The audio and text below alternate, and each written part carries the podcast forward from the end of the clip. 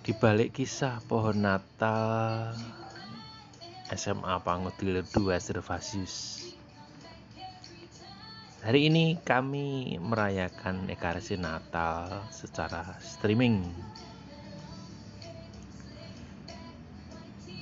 Yang khas dalam misa Natal ataupun masa Natal adalah pohon Natal dengan dihiasi pernak-pernik Natal juga tidak ketinggalan pula selalu ada lampu yang berkedip menambah semarak pohon Natal itu sendiri.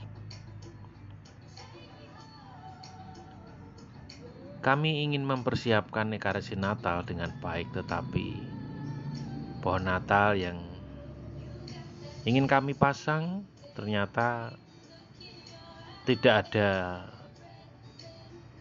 kakinya. Jadi tidak bisa berdiri karena tidak ada kakinya segitiganya itu.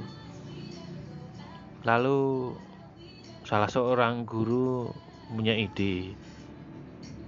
Kita coba der pakai ember lalu nanti diberikan batu supaya bisa berdiri. Lalu ide itu akhirnya diwujudkan. Setelah bisa berdiri, beberapa dari kami juga lalu muncul ide untuk mengambil hiasan pita-pita yang berkelap-kelip juga kado-kado Natal yang biasa ditaruh di bawah pohon Natal itu. Saya sendiri menemukan lampu yang masih nyala dan sangat bagus untuk diletakkan di pohon Natal itu. Inilah kisah sederhana pohon Natal itu akhirnya bisa menjadi hiasan di samping altar pada perayaan Karisti Natal pagi ini. Saya bersyukur bahwa ketika ada ide salah seorang guru lalu dia semangat untuk mewujudkan ide itu lalu juga akhirnya semuanya ikut melihat dan terlibat ikut ambil bagian di dalam menghias di dalam mendirikan pohon Natal yang awalnya tidak bisa berdiri karena kaki pohon itu tidak ada. Inilah makna Natal sesungguhnya.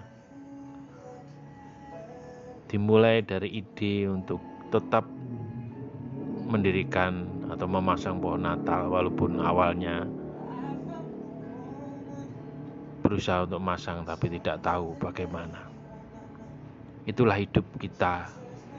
Natal yang kita maknai, saya maknai bahwa kita semakin menjadi pribadi yang baru ketika ada ide baik yang muncul dari sesama kita, kita mendukung, kita terlibat sungguh di dalam mewujudkan ide yang baik itu. Semoga kita terus dimampukan untuk PK, untuk setia di dalam hal yang kecil yang mungkin selama ini tidak bisa tidak dipandang oleh orang tetapi kita tetap setia. Yakinlah hal yang baik yang kita mulai sekecil apa pun itu akan berdampak kepada hal yang lebih besar. Selamat malam, Tuhan memberkati.